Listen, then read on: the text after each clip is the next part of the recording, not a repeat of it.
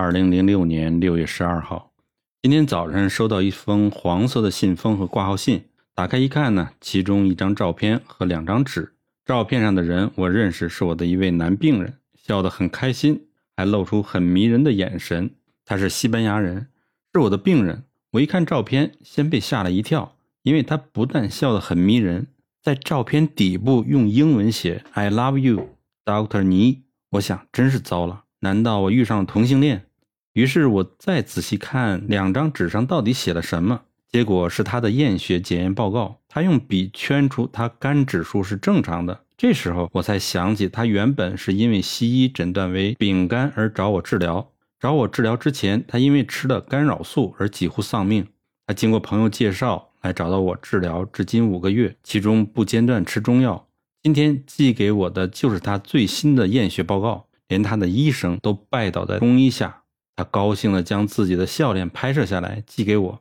要我跟他一起分享这份喜乐。他有一位非常美丽的妻子和一位刚满一岁的女儿。读者觉得他开心到什么程度了呢？今天下午，一位三十五岁的白人来看我，脸色暗黄，自述有焦虑不安、腹胀大、无胃口、失眠、小便深黄、大便不规则、全身倦怠无力。他告诉我他有 C 肝，希望我能帮助他。我真奇怪，怎么如此凑巧？于是我将上面那张照片和检验报告给他看，我想是可以安他的心，因为此人看来非常焦虑。结果他看完以后说出来的话真会气死人的。他说他于两千年来就来看过我，当时就是 C 肝，服用了我的中药以后就恢复正常了。当时他的西医也无法了解到中药居然可以将 C 肝治好，于是每年都要他回去做检查，结果年年都好，而他的西医还是无法相信他的 C 肝没有了，就跟他说，虽然一切检查都是显示你好了，但不代表你没有肝炎。于是要求他还是要吃干扰素，因此他去年年底开始回去吃干扰素。自此以后，他就开始无法专心工作，焦虑不安，心神恍惚，大便秘，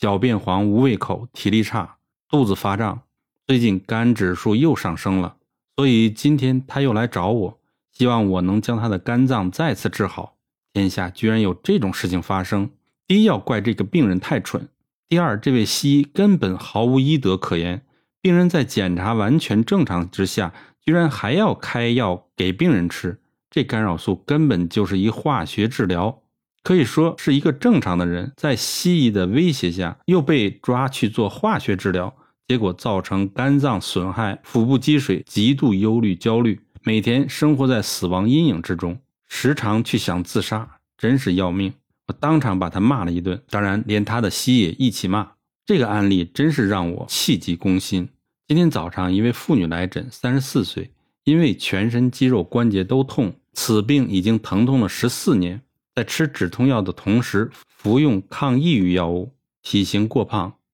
此案例让我想起前几天来自台湾的报道，说几乎每个人都有痛，其实这是西药之害。希望读者明白，他因为吃了抗抑郁药，已经好几次想寻短见，都被家人阻止住。我治疗他使用针灸十二次中刺骨法，同时使用桂枝芍药知母汤加上汉唐七十一号。治疗这种病并不难，很快就可以见效好转。我提出此案例原因，就是想跟读者说，病人因为服用抗抑郁药后，结果自杀死亡，有时甚至连医生自己都无法幸免。读者有任何疼痛或者忧郁症，一定要找中医治疗，千万不可找西医治。病人如果不听我的话，结果就是病人跟开药给他的西医师一样，一同开心的去跳楼自杀。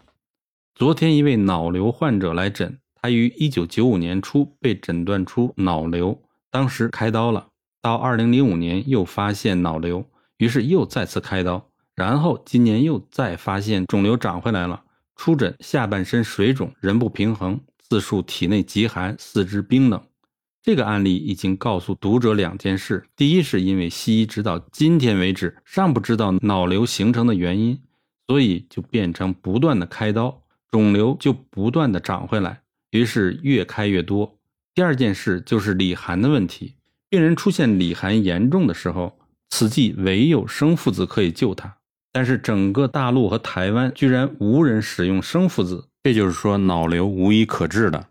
这种明明有机会生存的病人，因为中医不知道如何使用生附子而痛失治病良机，是谁的过呢？记得六月三号那位极热的病人今天又来诊，自述服用生附子后体温下降，胃口大减，口渴减少了许多，本来想去做缩胃之手术，现在不用了。此案例在服用生附子之前，我使用生石膏已经达到一剂要八两的阶段。我用生石膏越重，病人就越热，胃口就越大。当利用内经理论使用生附子让病人热到极点，结果就出现了寒症了。